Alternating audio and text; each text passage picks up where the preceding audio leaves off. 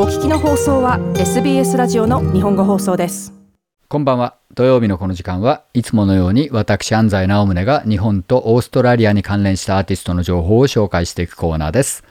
さて皆さん、AO オーストラリアオープン竹縄ですけれども、このオーストラリアオープン、スポーツのイベントなんですが、実は音楽のイベントでもありますね。AO ライブステージといってですね、テニス会場の脇に数千人規模の野外ステージが組まれていまして、実は毎日、大きなライブコンサートが行われています。かなりの大物アーティストが出てますね。さて、この音楽コンサート業界、今月まさにですね、オミクロンの中で大変なことになっております。というのも、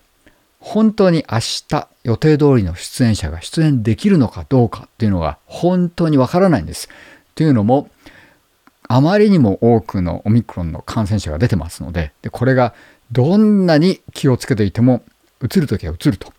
いうものなので、出演者が感染してしまったら出演できなくなるんですね。それは当然当日まで分かりません。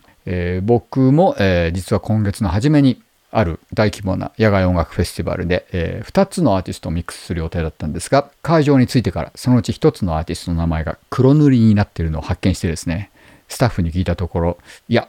彼女は実は今朝ポジティブだってことが判明して、急遽キャンセルになったんだって言われてですね、本当に、そのくらいギリギリまでわからない状況になっております。そんな中で、僕は、大変ラッキーなことに、先週土曜日に大変大きなコンサート、 The Teskey Brothers with Orchestra Victoria at Sydney Myer Music Bowl というのをなんとか開催にこぎつけました。総勢50数人の出演者ですから、これは本当にギリギリまで大変ストレス溜まりましたね。もう数ヶ月の準備期間を経て、果たしてできるのかどうかが当日までわからないという、本当にストレスが溜まることでしたね。もうツアーに関しても、その前の週にテスキブラザーズはブリスベンに行ったんですけれども、もしそこで感染しちゃったら翌週のこの大規模なコンサートができなくなると。なので、もう本当にピリピリしてまして、例えば空港のチェックインをしたら、すぐに空港のビルの外に出て、外で搭乗時間まで待つと。で、搭乗時間直前に、セキュリティを通って、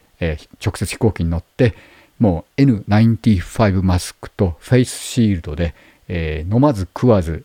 マスク外さずでずっと飛んでいくと。で、現地着いてからもベニューとホテル以外は行ってはいけません。飲み食いは、Uber Eats か近場のテイクアウェイだけにしてくださいと。そこまでやって帰ってきて、なんとか、誰もポジティブを出さずに帰ってこれました。しかし、そこまでやってもダメな場合も、あるようです。他のアーティストの例を見ると。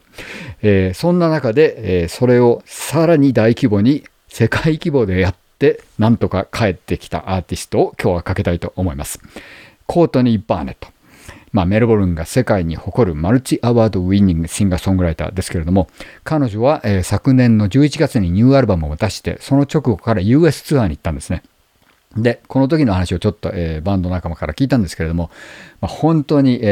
ものすごい厳しい、COVID バブル状態で、行ってきて、ツアーマネージャーがもうとにかく完全にバンドを隔離して行って帰ってきたらしいです。一箇所、メインの、現地の音響クルーが、どうしてもマスクをしたくないんだって言って、ツアーマネージャーが何度も、頼んでも、マスクをしてくれなかったんで、セキュリティガードを呼んでつまみ出したっていう話を聞きましたけれども、そこまで、やってなんとかポジティブにならずに彼女が帰ってきて、実は、今週からまたアメリカツアーの後半をやるために、3週間ぐらいまたアメリカに行ってますね。では、今日はその昨年出ましたコートニー・バーネットのニューアルバム Things Take Time Take Time からまさに、ロックダウン中の、ロックダウンファティーグをモチーフにしたこの曲 Rae Street を聴いてください。